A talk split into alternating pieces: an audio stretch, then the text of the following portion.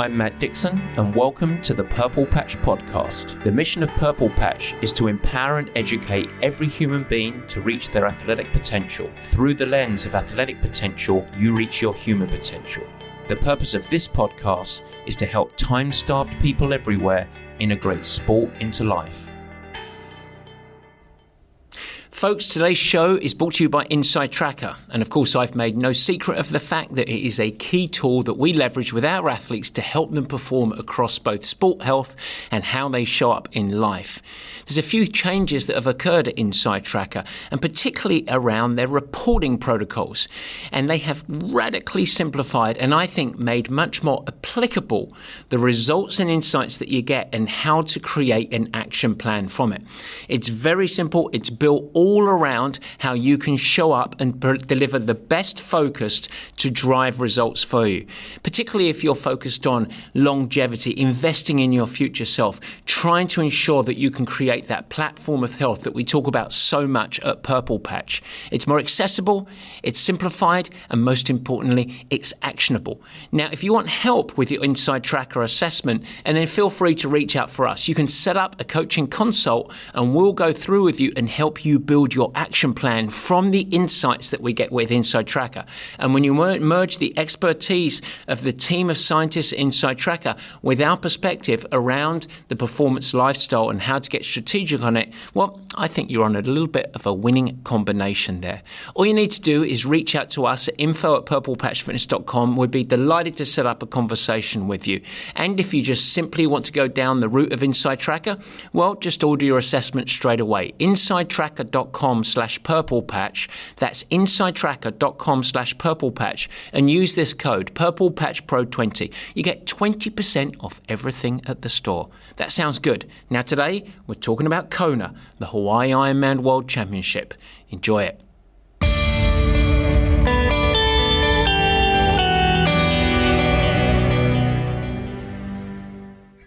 And welcome to the Purple Patch Podcast. As ever, your host, Matt Dixon. And today it's all about Kona. In fact, what we're doing is a rerun of a show that we did about a year ago in the lead up to the Hawaii Ironman World Championship. And we thought that we would rerun this show because it's packed full of information all about the iconic event that is the Hawaii Ironman World Championship. Now, this year there's a twist because for the first time, it is only going to be women racing. The men had their World Championship last month in Nice. It was a great event.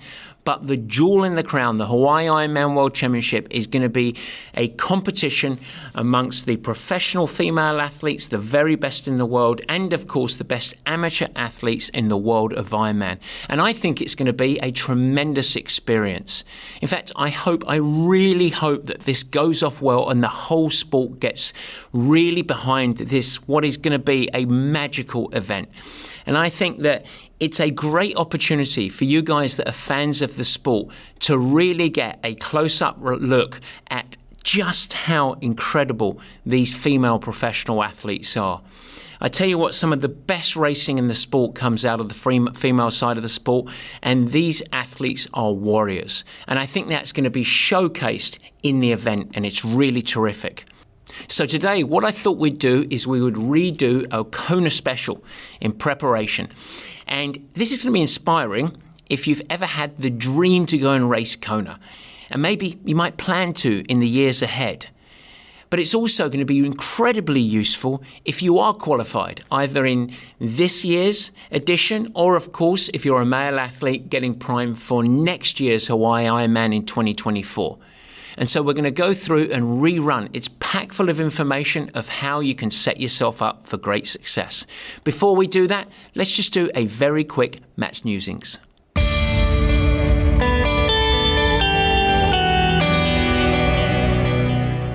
Yes, Barry, thank you, Matt's Newsings. And hey, we know that over the last few weeks we have spent a lot of time talking about off season, and it is all kicking off right now October the 2nd, and it's not too late to join us. one of the things we've heard from a lot of athletes and a lot of existing Purple Patch athletes have told us the same is that perhaps you're listening and you're inspired and excited and want to get on the journey, but you've got a late season race. Maybe you're setting yourself up to do Ironman Arizona, Indian Wells, uh, Cozumel, one of the many races that are still going on over the course of the calendar year. Don't fret, you don't need to miss out at all. In fact, you're not going to be left behind. The key part of this off season is that it's designed to accommodate people that are also racing later in the autumn, or in America, if you say it, the fall. And if you join us, you will still get the benefits, even if you're a little late to the party. All right, now to supercharge this, what I recommend is upon joining, you're going to be set up with a personal tutorial and a guidance into your program. But you might think about adding a very simple consultation with one of the Purple Patch coaching teams. And we can help you build your approach to off season, integrate some of the elements that maybe you've already missed, and we can ensure that you don't put a foot wrong. And so, if you are inspired to join, even if you've got a race looming, feel free and reach out to us right now. Info at purplepatchfitness.com. What we'll do is we'll set up a complimentary call, we'll strategically plan it, you can go and race, and then we will help you integrate your best path ahead. And remember, right now, just for the next couple of weeks, you get an extra 10% off of the cost of your first month by deciding to join us right now. If you're not racing, hey, now's the time. You don't want to get behind the, late, the eight ball if you don't need to. So hit the ground running and join us. It's going to be a lot of fun. The whole group of us are really excited. The Purple Patch coaches are incredibly excited, and you're going to get to engage with a whole bunch of athletes that are supporting, but also are going to hold each other to account, and that includes you. All right, guys, that's terrific. Barry, I get to do it we are going to talk about the Hawaii Ironman World Championship. Let's do the meat and potatoes.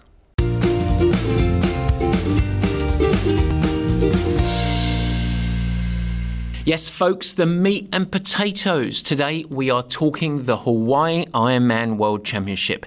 Every second Saturday in October each year, the cannon goes off. One of the most demanding tests of endurance sports. It's fantastic, and there's no denying that it is a gruesome, horrible, nasty, challenging, very special racing event. And so I hope today that you enjoy the insights. After this week, back to regular programming. We've got a lot of fun, and we're actually going to talk next week all about performance in the broader spectrum. We're going to leave triathlon behind next week and we're going to talk about performance in work and life.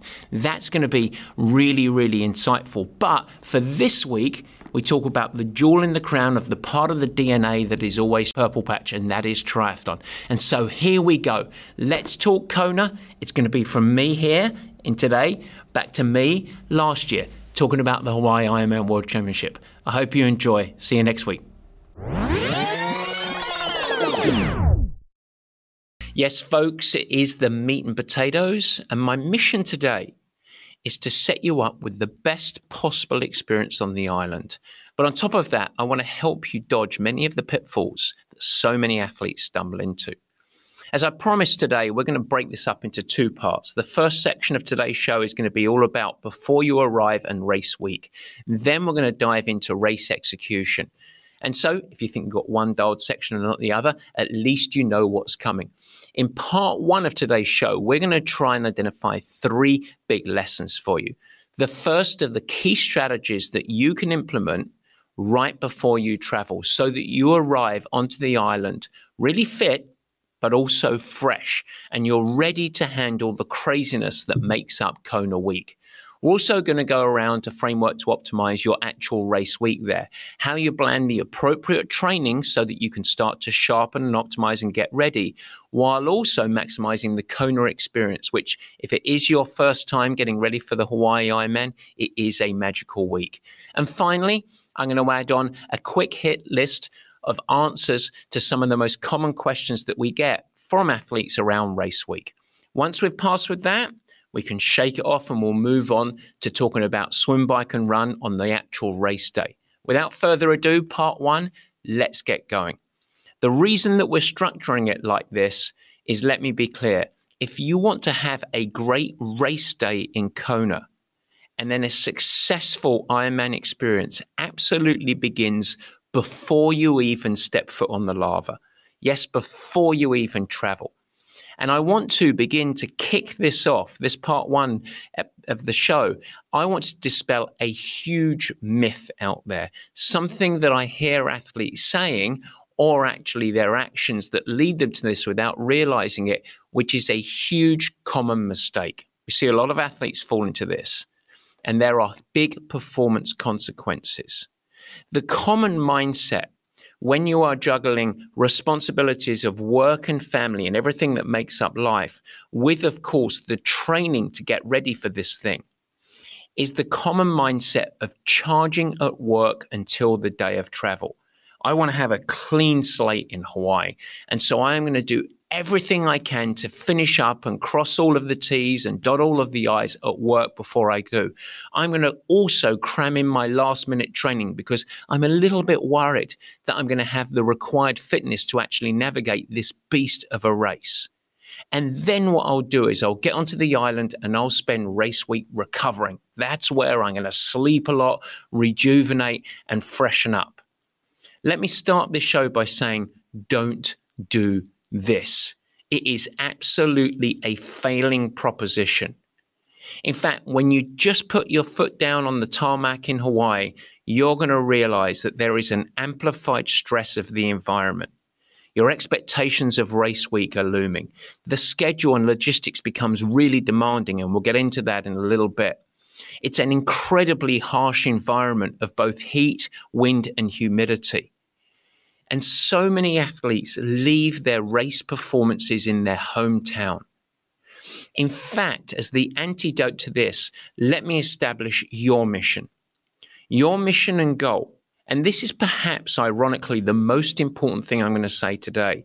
Your mission and goal is to arrive to Hawaii as systemically fresh as possible. You want to also be prepared physiologically to meet the conditions as best as you can. So you want to get there really fresh and already had some physiological adaptations in hand so that you are ready to navigate the heat. If you can achieve those two big things, and then what you can do in Hawaii is start to prime for the race. But what you don't want to get stuck in is desperately trying to rest your way out of a hole of fatigue. Now, what does this mean? This means that I would much rather you do two or three less training sessions, maybe a few less miles, but arrive a little bit fresher than just tipped over the edge and be systemically overcooked. So let's get tactical on this. What can you actually do to actually apply to this? Well, let's first talk about heat preparation. As I mentioned, it's an incredibly harsh environment. And so we have a heat protocol that we love athletes to go through. In fact, I'm going to break this down a little bit as a part of this show. But if you want the specific details of our heat protocol, we'd be happy to share with you. All you have to do is email info at purplepatchfitness.com and we'll be happy to send you the specific line by line of the protocol that our athletes leverage. But the quick headline news of this your heat preparation begins about two weeks before your travel day. Not two weeks before race day, before your travel day. And the goal of this protocol, there are several ways to implement it, and we'll go into it, but the goal of this protocol is to make you more effective at operating at heat. It's not about making the heat feel better or diminish how stressful and claustrophobic it is. It's going to be a little bit nasty. But we can boost physiological adaptations that are going to equip you to become a more effective cooling machine. Now, the way that this protocol works is really, without getting too complicated into the physiology, we're going to boost your blood volume. So, if an average human has about six liters of blood, hopefully circulating in an internal system within your body, by going through a little bit of heat stimulus, we can actually increase the amount of blood six and a half liters, seven liters, whatever it might be. And that becomes really important to help you dissipate the heat that the body is generating. A second physiological adaptation that we're looking for is to increase your sweat rate. If you can increase and sweat more, you become a more effective cooling machine. And that's the outcome that we're looking for. So, how can you do this before you get on that plane? Well, there are two options. The first option is what you might call the post workout protocol. And that post workout pro- protocol is following every one of your sessions over those two weeks before you travel for about 10 to 30 minutes. You put yourself in a relatively harsh environment. You can sit in a sauna. You can sit in a steam room. You can do hot water immersion where you're up to your neck in a hot bath that is continually running hot water to ensure that that temperature stays hot. And while you are doing that post workout, you are not hydrating. And that's going to create a big stimulus, a little bit of a stress on the kidneys. In fact, it's going to release vasopressin, which is an antidiuretic to help you build up more body water or plasma, therefore boost your blood volume. Now, the important part, if you're going to implement this schedule, is it's really demanding psychologically to sit in there. It's not very comfortable and you're not hydrating. So, in order to us to not impact negatively your training, once you're done with this and you've had a nice shower and you've refueled, over the next three to four hours, it's very important that you restore your hydration status.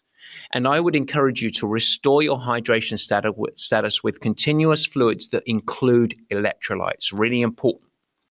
The other factor on this post workout protocol is that it is systemically stressful. And so, if life is really busy, life um, sleep is disrupted, maybe your training is feeling a little bit of fatigue, this would be thought of as the cherry on top of the overall platform of performance readiness and health. And you can remove that cherry and still have a lovely cake. In other words, if you are feeling a little bit overcooked, this is the very first thing to pull out with confidence from your overall protocol. So that's one way to go about a heat protocol. The second way is to actually integrate hot workouts into the equation. Now, this is where a lot of athletes make mistakes. The only place that you should put yourself in a synthetically hot environment by either layering on more clothes, so wearing woolly sweaters, if you want to call it that, or putting yourself into a, let's use an example, riding on the bike trainer with no fan in a hot room. That type of simulated heat stimulus, I only would want you to do that in non key sessions. So some of the lighter sessions that are physiologically lower stress from a training standpoint. As I said, the way that you get this is adding clothes, removing fan, operating in a hotter environment. But it's important that we really retain the integrity, the quality of our key interval sessions. And so we want high performance on the sessions that are looking to challenge you to drive physiological changes high intensity intervals, longer, very challenging workouts with Ironman specific intervals, some of the race simulation stuff. Don't go making yourself underperforming key training sessions because of this stimulus. Do it in the lower stress, easy workouts. And just like the post workout protocol, you remove this if you're really physiologically or emotionally depleted. Really important. Okay. If you do that, if you execute that protocol over the course of 10 days to 14 days before you travel, it's going to be a stimulus to boost your blood volume, increase your sweat rate, make you a more, better cooling machine, not to make the heat and humidity of Hawaii feel better, but physiologically equip you to operate better. And I think that's an important thing. A lot of folks think they're going to arrive in Hawaii and think, oh, it feels like a cold day in Detroit in November. That's not what we're looking for here, okay? It's just about physiological adaptations. A second component, then, that you think about pre travel so that you arrive fit and fresh is around hydration and specifically pre hydration. The heat protocol that we talk about, I want you to get systemically fresh before you get on the plane. So I would encourage you to stop that heat protocol in the final 48 to 72 hours before you get on the plane. And as you remove that physiological stressor, you start to get a little bit fresh. But then we really go about looking to restore our full hydration status and get really, really vibrant and healthy. And hydration can help with that. So as you remove the heat protocol, you then add on the pre-hydration. Two to three days, 48 72 hours before travel, I recommend that you focus on a little bit of pre bed and wake up hydration. So before you go to bed, have a water bottle's worth of fluid, but I would also add in some electrolytes. Now, middle of the bell curve here, some folks need 500 milligrams. Some salty sweaters might have a little bit more, 1,000 or 1,500. I'm going to label it as middle of the bell curve, 1,000 milligrams of sodium, pure electrolyte, low calorie hydration. You have a bottle an hour or two right before bed. When you first wake up in the morning, you can still have your espresso or cup of tea that you like, but you also have another to hydrate the day, a thousand milligram either side of it, depending on what type of sweater you are, pre hydration. Now, over the course of the day, then you start to hydrate similarly to how you will in race week. With every meal, you have a glass or two of water. You don't need to have electrolytes into that because you've got electrolytes in the meal. And then maybe at lunchtime, you might have one more pre-hydration electrolyte drink. That's about the mission that you have. You don't need to turn yourself into a camel. You don't need to be Gatorade, uh, strapping a bottle of Gatorade to your arm and walking around with it. Morning, evening, glass of water or two with meals, you're pretty much good to go. And you are going to fully restore hydration status before you get on the plane. All right. So we've got heat protocol. We're going to do that for the two weeks before travel, stopping about 48 hours before. We've got a little bit of pre-hydration about 48 hours before as well, where we're going to boost up our hydration status.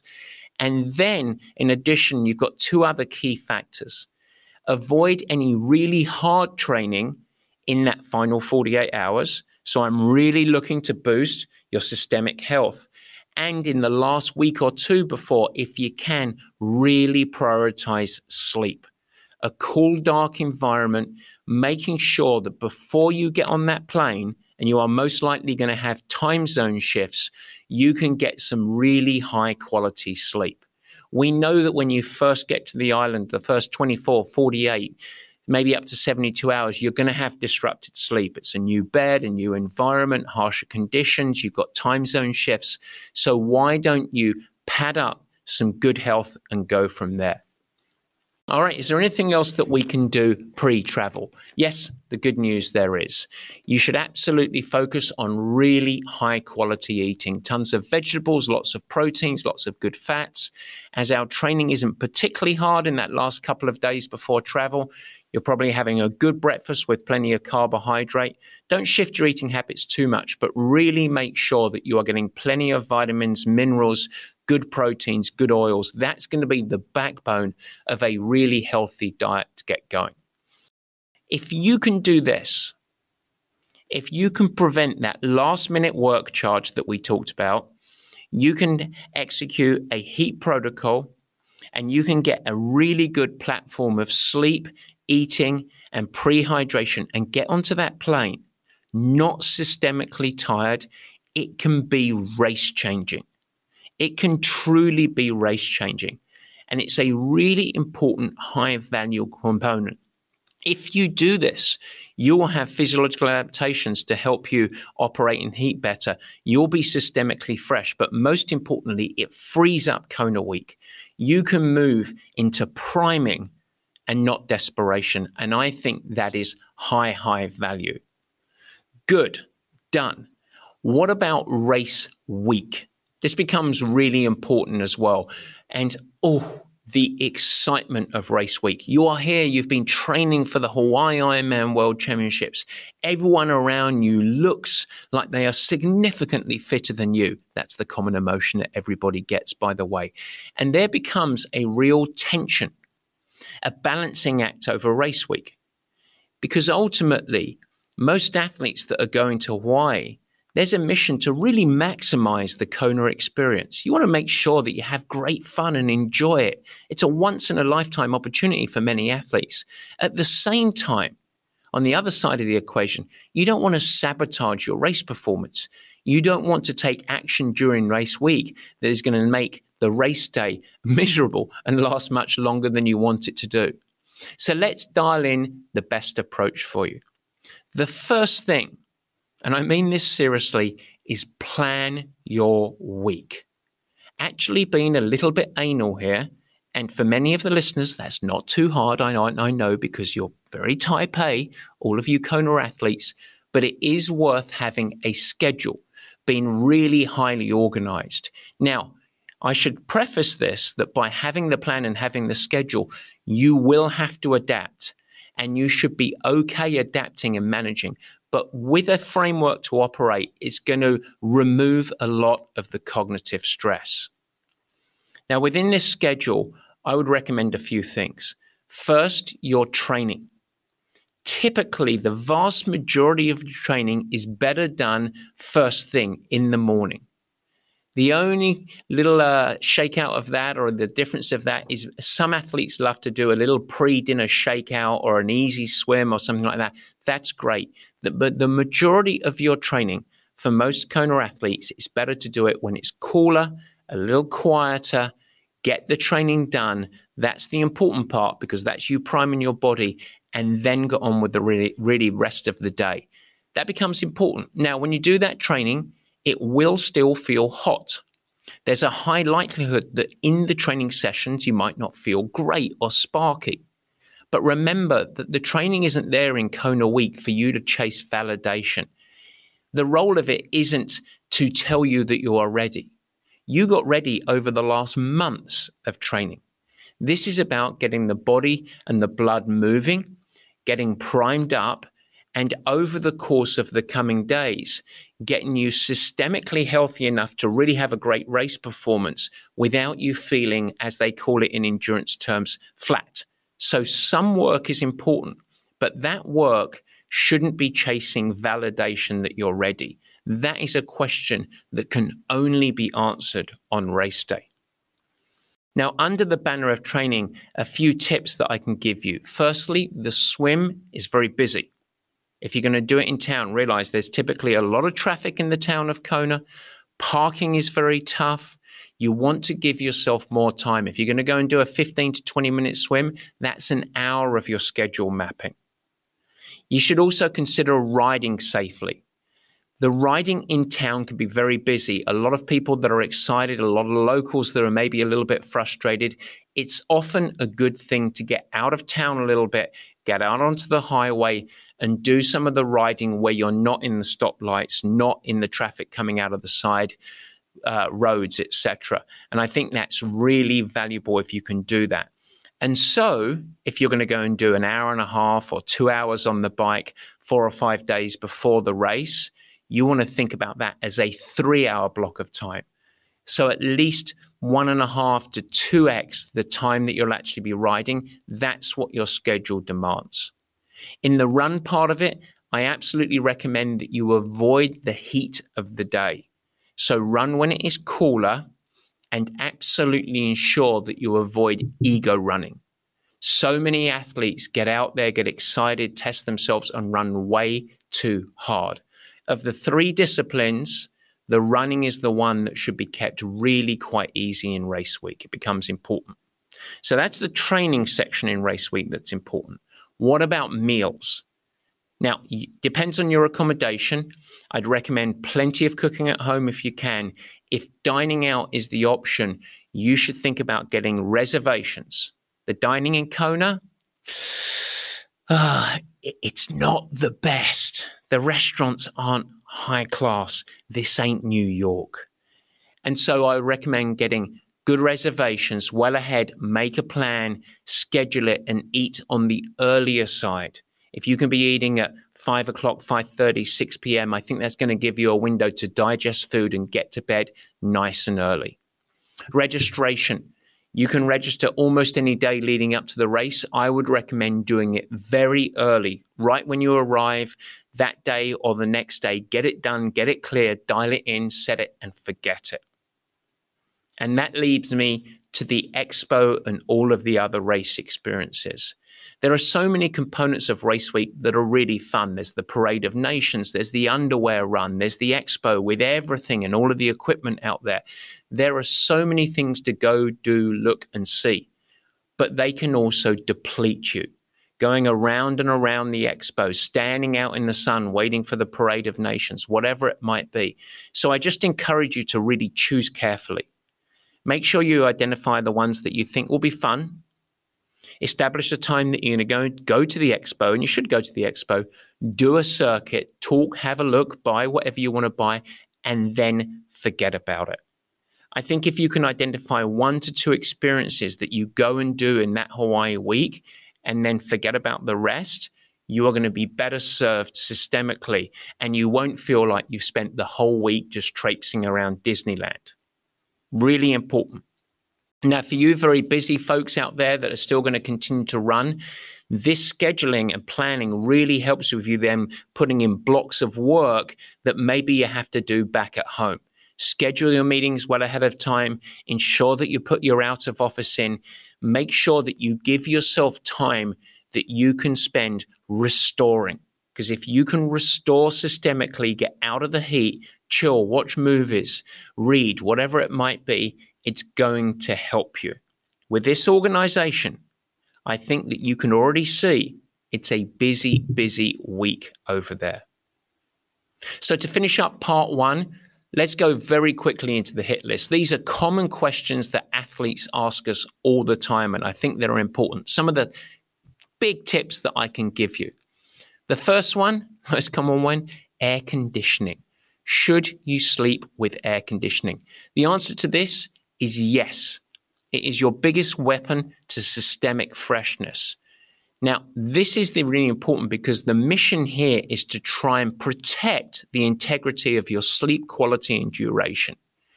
Any more future heat adaptation occurs during the day when you're training or walking around in the expo, heading out to lunch, whatever it might be. And so that part of restoration really high quality sleep is not the time that you want to deprive yourself of a really high quality environment. The only athletes that would not have air conditioning are those that really have adverse reactions to that forced air that tends to occur. But the vast majority, air conditioning, yes, please. What about hydration? So many athletes ask us, how should we hydrate? It's really important. It's important pre travel and then you want to continue your protocol, but don't obsess.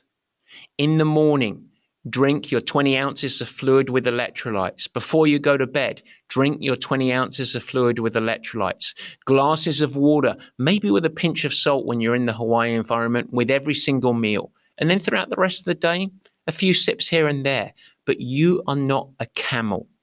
You don't need to obsess on hydration. It's important. Question four is carb loading. Whew, the big one. Well, carbohydrates are important. You do need to refuel, you do need to restock, but I will counter that with so is protein. Don't forget protein, particularly on your evening meals. In general, I like to make post training breakfast in Hawaii the biggest meal of the day. Also, a good lunch, making sure that it's a combination of protein and carbohydrates. And then in the evening, some carbohydrate, but a, re- a meal that is centered around protein. That's going to really help you. In the last 72 hours before the race, you maybe just increase your starchy carbohydrates a little bit, but you don't need to become a foie gras goose. You don't need to force feed yourself just increase it a little bit, remembering that your training load is really, really light in those last 72 hours. AM breakfast, post workout every time, big breakfast, and then in the last 48 hours before the actual race day, encourage you to limit really high fiber foods. We want to get the GI system operating cleanly, but we don't want any runny tummies. Outside of that, system stress, Realize that when you're training, your pace might be slower, your heart rate might be higher, and all of that stuff that can mess with your head, but don't worry about it. Have fun. Now, if some of this information is, whew, wow, I should mention at this point if you are heading to Hawaii and you want to have some individual attention, we'd be happy to set up a consultation with you. If you want to have a chat with myself or a Purple Patch coach, all you have to do is head to info at purplepatchfitness.com, drop us an email, info at purplepatchfitness.com, and we would be delighted to help. I know that it is challenging. I know that it's stressful. There's a lot of logistics, but we can get through by keeping things pretty simple for you. Globally, if you set up your week in advance, you arrive fit and fresh, you manage and work the schedule, and then, well, you're in a place where you can step on the start line, at least cross the timing mat and get in the water, and be physically and mentally prepared to give it your very best effort on the race. Let's move to part two race execution. We want to talk about three main things here. The first is successful strategies for race day in Kona, mindset and execution. We want to also talk a little bit about racecraft, and that becomes important. How do you get whatever fitness that you have to work with you for the best outcome in Hawaii? And then finally, once we're all done, we'll wrap up the show by talking about post race, what you should think about post race. And so, without further ado, let's get going on this. Let's start with strategies. And I think that it's important that we commence a discussion around Hawaii Ironman race day with our mindset and execution. What I'm going to first do is filter out some of you guys, the 5% of athletes that are really competitive, highly experienced, the pros, the very serious amateurs that are not time starved, that are maybe chasing and have aspirations of getting on the podium, winning their age group, winning overall amateur. Those types of folks, some of what I talk about here absolutely applies, but some of it equally doesn't. And I'm going to try and let you know when you do this. But the majority of what I'm talking about today is for the 95% of athletes that are participating in Hawaii, where maybe there's still a spread of experience and there's even a spread of performance level. But globally, 95% of athletes are time starved, have busy lives, are looking for their best personal performance within context of their life, seeking individual success, but are not defined by winning the whole thing or getting on the podium, that side of stuff. And so for that 95%, what does success look like? Let's hold hands here and let's think about defining success at this race. I see so many athletes spending cycles and cycles analyzing and predicting what their splits are going to be in Hawaii. The truth is that the Hawaii Ironman, more than any other race, has the broadest variability of what the conditions can bring and how they can imprint what makes a great performance. There's sea conditions with currents and waves and other components like that.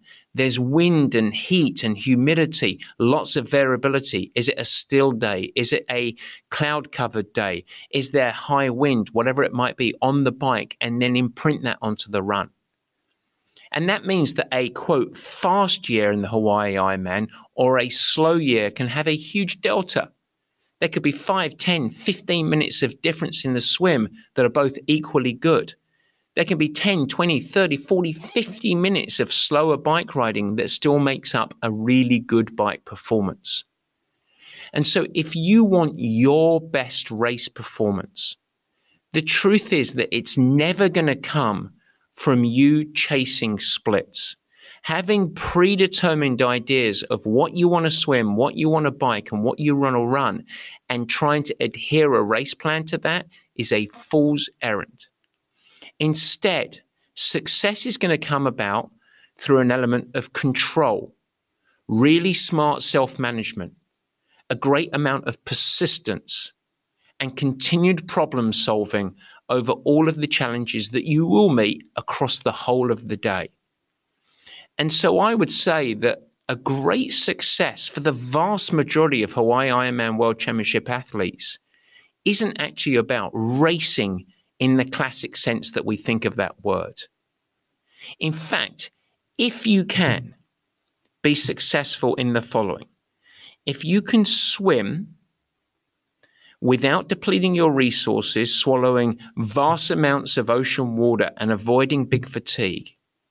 And then you can ride to your train potential, but complete that 180 kilometers and 112 miles with mental and physical resources left over, and you are not too dehydrated, and you have great substrate availability. And then you can go on and be consistent on the run, not fast, but consistent, in which you can, for the majority of that marathon, maintain good running most of the time, probably with walk breaks, and be on top of it all, really resilient mentally and physically and strong in the last 10K of the marathon if you can do all of that, and then you have a great Kona race performance. And the reason I draw it out like that is that this is less about racing. It's much more around self management, patience, taking consistent a- action in order for you to preserve physical and mental readiness for that last two hours of racing no matter how long it takes you to race, if you can get to your last two hours and be physically and mentally strong, bingo. Now, it reminds me of a story, 2015. I'm going to give you some data here. This is at the pointy end of the race. This is at the world class level. And I remember watching the female, the women's pro race in 2015. Off the bike, it was a long way back, but off the bike, Sarah Piampiano was in 23rd place. Now, she's a good runner, but she came bursting out of T2. And I said to her, calm. The one moment I got to say, stay calm, don't overrun it. she recovered. She got into rhythm. 23rd place, a long, long, long way back, minutes and minutes and minutes behind the 10th place runner. By mile five, she was in 18th place. That's a nice steady build up, 23rd to 18th. It's really good. At mile 10, she was ninth and she finished seventh. So she went from 18th to 9th in a 30 to 40 win- minute window in the pro race. 30 to 40 minutes she gained. She went from 23rd to 18th to 9th, boom, boom, boom, all the way up in the world class field that was. And the key thing is, she wasn't having some magical run performance. She was just consistent. What was happening was the explosions of people's performance ahead of her. Now, this is the pro race. Now, let's take that story and think about time starved amateurs. So, what does this all wrap up? There's something that you can take away from this that I hope that you can apply with confidence to your own racing journey. Here's your race strategy for you. I think that you should go and train all day. Train all day.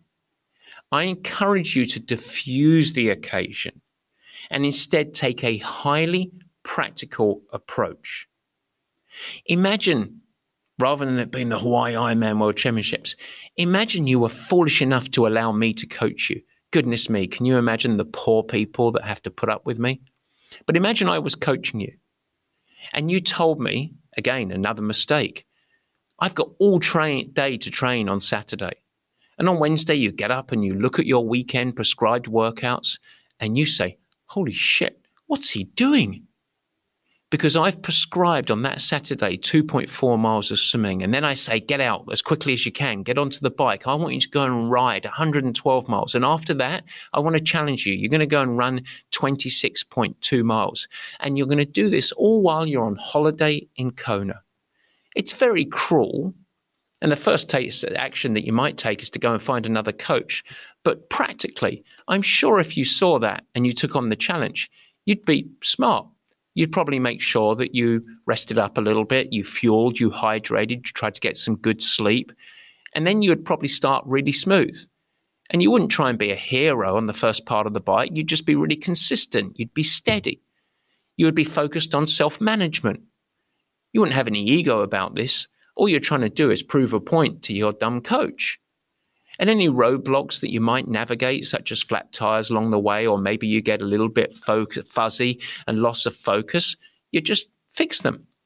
And when the going gets tough, you're going to lean on your pride and maybe a little bit of your ego and a point to prove to your coach to make sure that I realize that you are tougher than you think. In other words, the more simple you can make the Hawaii Ironman, the better it is going to be. The more clear, the more familiar, accessible, the more you just apply a training mindset, the better your race performance will be. You don't need to, ahead of this race, change everything, buy a bunch of new gadgets, evolve every piece of fueling and hydration that you typically do. Start guessing how long it's going to take you your splits. Just look after yourself. Stay consistent, and your outcome will be the best. Go and train all day. Do this, and you will be best served. Now, before you think, mm-hmm. oh, he's diminishing expectations, Realize, remember, I have personally coached multiple age group world champions, professional Ironman champions across the whole of the world to great success adopting this mindset. It can be liberating, but in addition, it's practical. And I promise you, that's what Kona demands. It demands that you don't race with ego, you deploy pragmatism. So let's talk about the key elements around racecraft. Now, this could go on all day, and I'm going to try and do a quick and dirty around Kona specific swim, bike, and run. We'll talk about fueling and hydration a little bit. We'll go through each of the main disciplines as quickly as we can. The swim. I think there are a few points around the swim that are critically important. Let's talk about the Kona swim. It is warm, it is congested, it is tidal, of course. It can often be very wavy. Going out, the way the tides work, it tends to be that you won't achieve a negative split. In other words, you tend to have to swim against the little current on the way back. It tends to take longer coming back. It is also emotionally challenging because it's effectively a straight line, a little cuss, and a straight line. Swim that way for a mile, swim back a mile. That's pretty much it. Now, while it's wide and there's a lot of space, it also is in moving water. And the beauty of the crystal clear water is you can see the bottom, and that amplifies the risk of seasickness because you're swimming and moving while the floor of the ocean, at least I think typically, is not moving. And so we've got to think about this in this more demanding swim. You add to it the warmth of the water, you can have a little bit of overheating that starts and it's very salty. And with the choppy turbulence and the fact you're doing it with a couple of thousands of your friends, even with the new wave starts, you are going to ingest some fluids in this. So, in other words, ultimately, it is, I hate to tell you this, a tough swim. So, I would recommend in the swim that you line up relative to your pace. And the vast majority of athletes benefit from lining up to the side of whatever wave you're in. Give yourself options to get out of the congestion. If you're right in the nucleus, you're going to get hit and you're going to get hit a lot. There is a lot of contact in this amplified testosterone fueled swim. Begin, stay calm, and the number one thing that's going to help you relative to your trained fitness is to swim in a straight line. Now, how do you navigate the mental challenge of this where it just feels like you're on a swimming treadmill? It's a long out, it's a long back. The best way to approach this is to break it down into sections. Now you have buoys every 100 meters, and so you can do buoy counting. That might help. But I really like athletes to take a little bit more of an interval mindset to ensure that they are gathering water and accelerating water back as strong as they can, restoring and resetting mentally. So a simple pattern might be something like 100 strokes where you're really focused and strong, 20 or 25 strokes where you allow yourself to reset, find connection, refine form, have a little bit of ins- double sighting so that you really ensure you're swimming in a straight line. 100 on, 25 off, 100 on, 25 off. Suddenly you've got two and a half miles that are broken down into sections to keep you on task. Very, very good to make it a process driven side of things. Now, before we move on to the bike, a couple of other things. Sighting becomes really important. The buoys are critical. On your way back, I would try and stay as close as you can to the buoy line and the sighting ahead of you are going to be the main hotels, the King Kam hotels. Those are going to be the guides for you to get home. You'll swim to the right side of the pier and then you are going to exit. Now, with the time of the swim and the turbulence of the swim, I would take your time coming out of the water. Don't be rushed, be really pragmatic. Take time to rinse off, most athletes, and hydrate in T1. In fact, this is where, this is one of the detours. The more accomplished higher level athletes, they're waiting to fuel. But for 90% of Kona athletes, it's probably a good time to actually get calories in you in T1, taking your time, get some hydration, half a bottle of fluid, then get on the bike and settle. I think it becomes really important. The last thing that I'll say about this swim is you will get zero, zero insights into how your day is going by looking at your finish time of this swim. It will almost certainly be slower than your regular Ironman swims, and there is a huge delta depending on currents and conditions.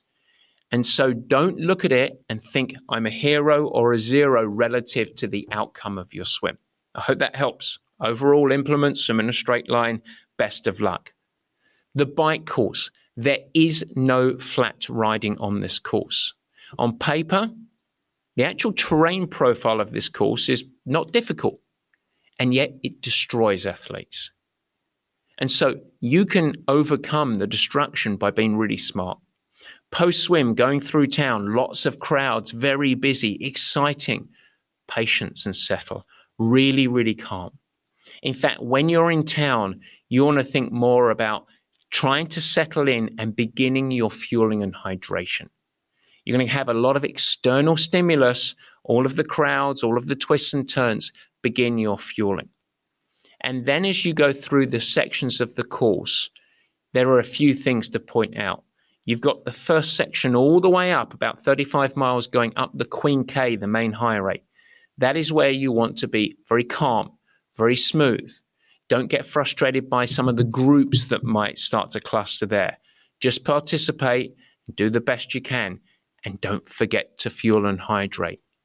You've then got a long climb up to Hawi. They say it's 19 or 20 miles. It's not really. The climb is a time where you want to A, fuel and hydrate. Big mistakes occur. People forget as you start to feel the first resistance coming up. But this is where you want to start to use the terrain, looking to achieve wheel speed on the rollers rather than just riding at a constant power. And as and know this as you go up the climb, the bottom of the climb feels very easy. Typically, you have a little bit of a tailwind pushing you. As you navigate towards the turnaround, which is the town of Hawi, that's where the winds tend to start to pick up if there are winds, and the grade picks up. The last four or five miles becomes a little bit more of a traditional climb. That becomes important.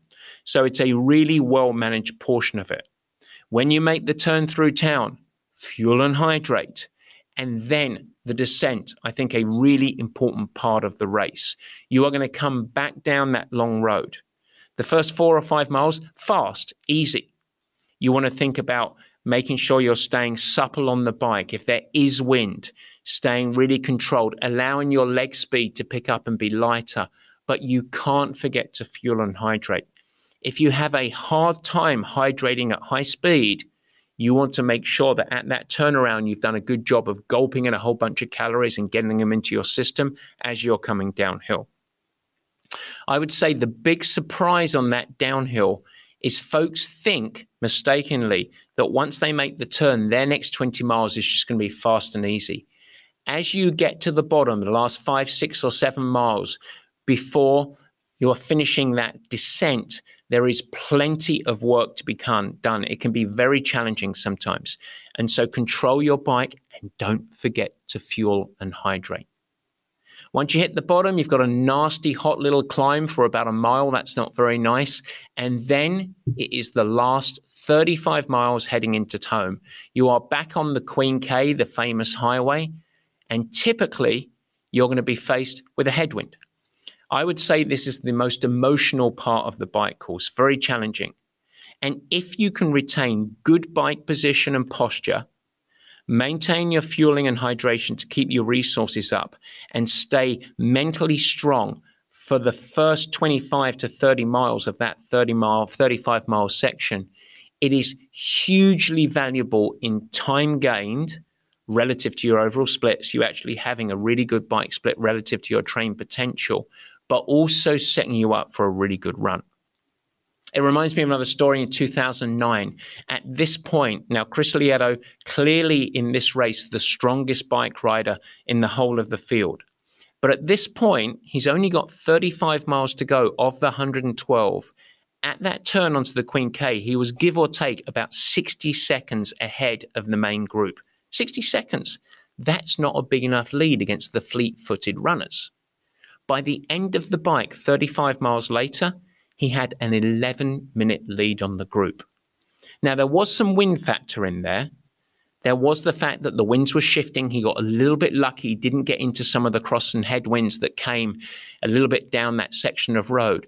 But the interesting thing is his power output for that last 35 miles stayed very similar.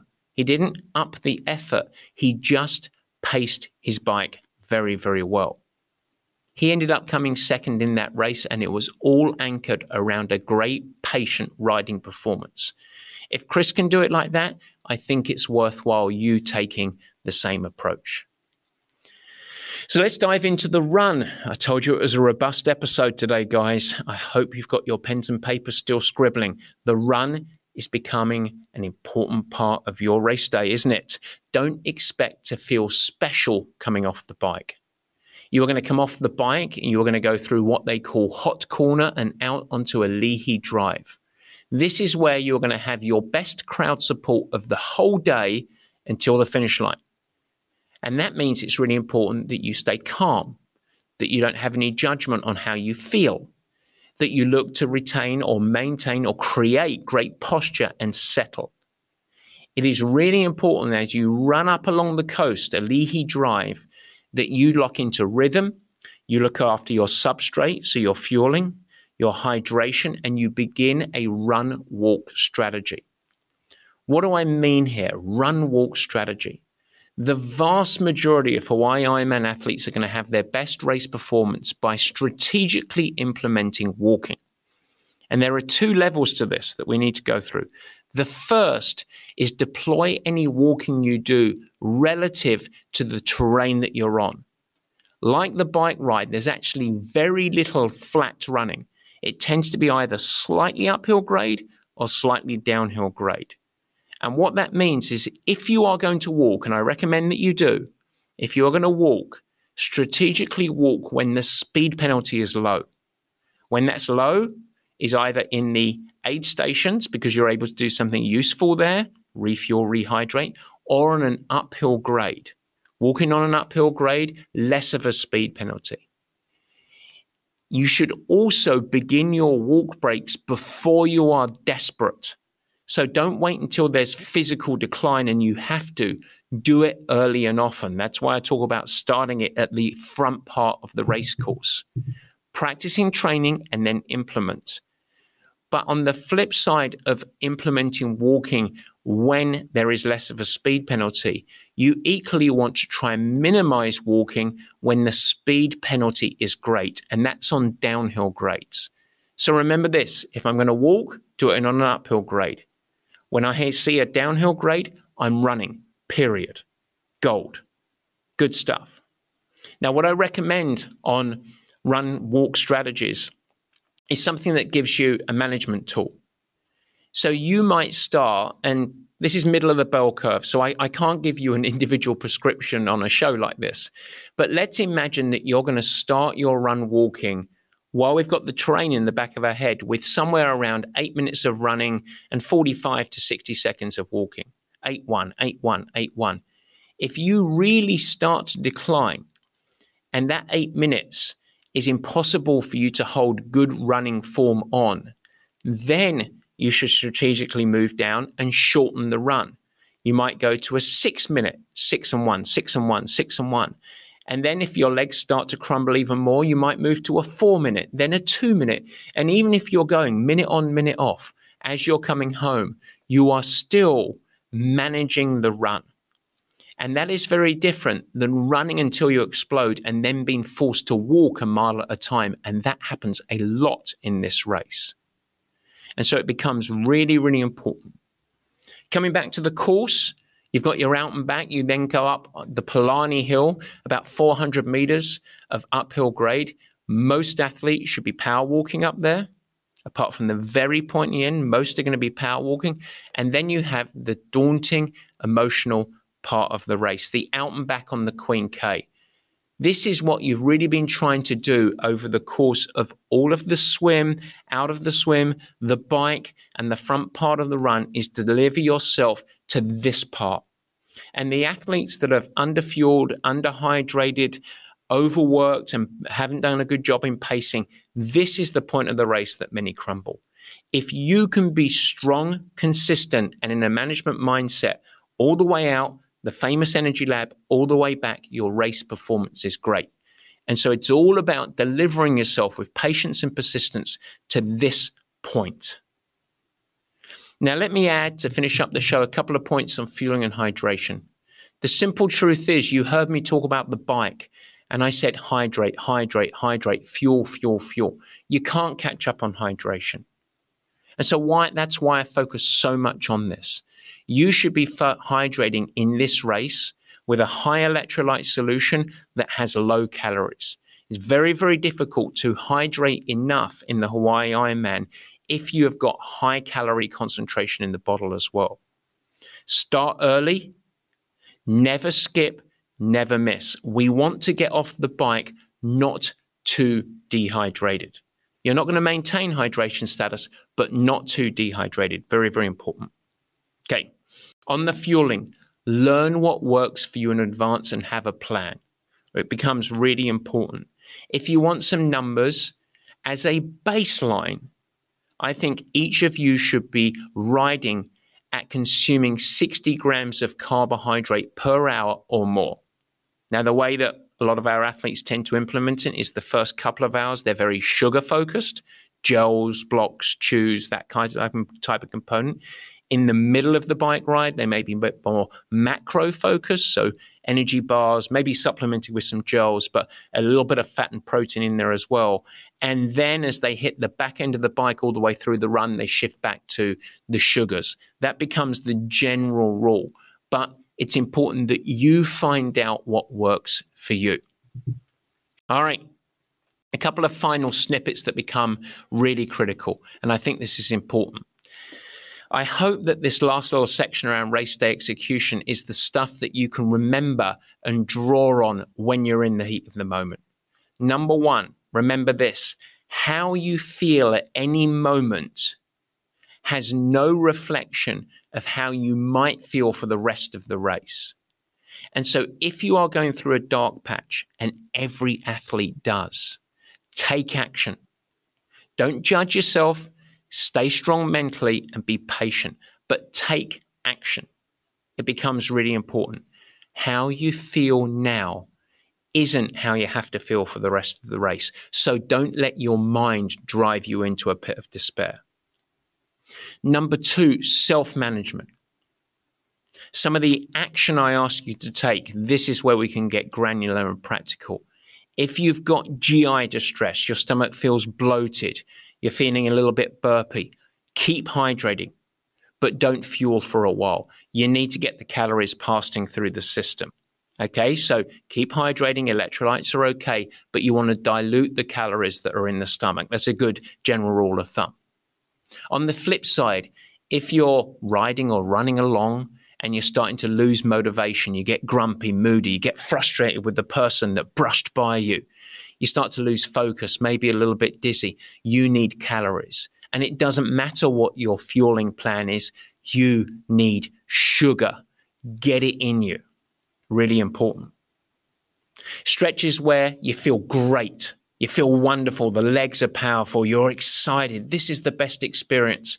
Fuel and hydrate. It's a great time to take on calories as it is at the top of the descent. Fuel and hydrate when you feel good. And finally, expect in this race to go through some serious lows. It's normal.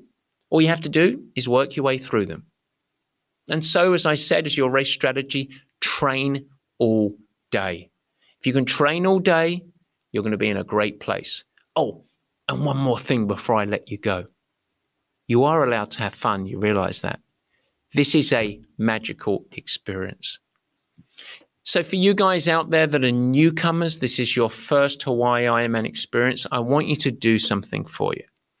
And I want you to enable yourself to have fun. But there are two components in this life experience that you're going to take on. There are two components that are important. The first is at the start.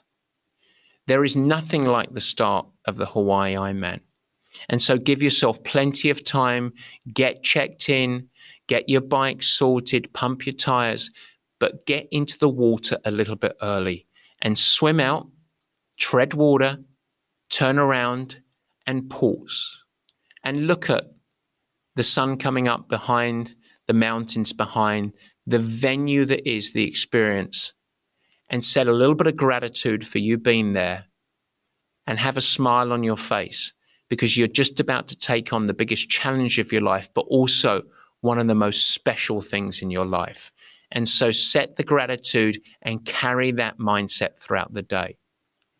To bookend it, no matter what challenges you've overcome, no matter what adversity, no matter whether we've had a magical day or a day that's full of lessons to grow for for next time.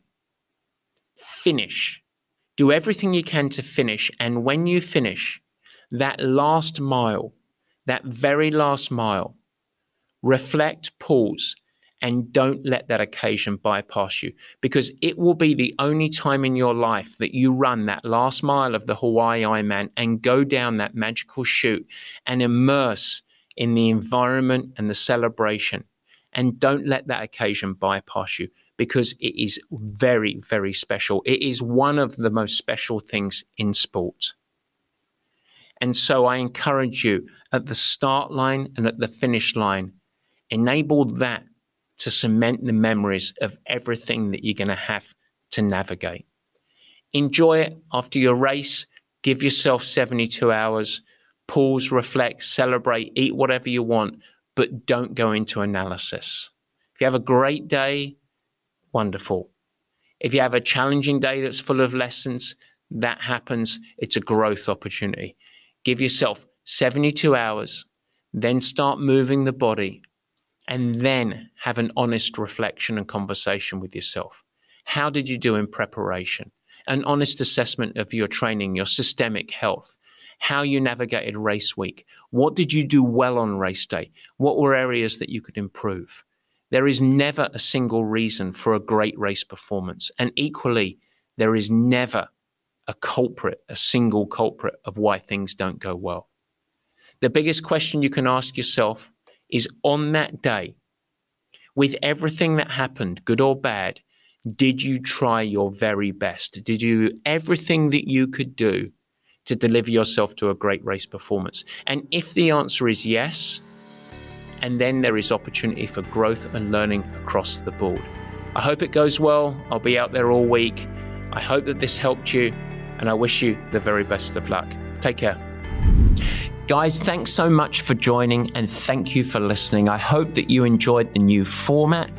You can never miss an episode by simply subscribing. Head to the Purple Patch channel of YouTube and you will find it there and you could subscribe. Of course, I'd like to ask you if you will subscribe, also share it with your friends. And it's really helpful if you leave a nice positive review in the comments. Now, any questions that you have, let me know. Feel free to add a comment and I will try my best to respond and support you on your performance journey. And in fact, as we commence this video podcast experience, if you have any feedback at all, as mentioned earlier in the show, we would love your help in helping us to improve.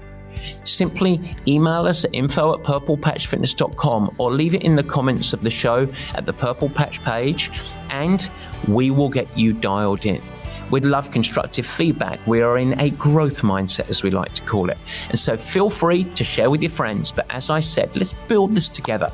Let's make it something special. It's really fun. We're really trying hard to make it a special experience. And we want to welcome you into the Purple Patch community. With that, I hope you have a great week. Stay healthy. Have fun, keep smiling, doing whatever you do. Take care.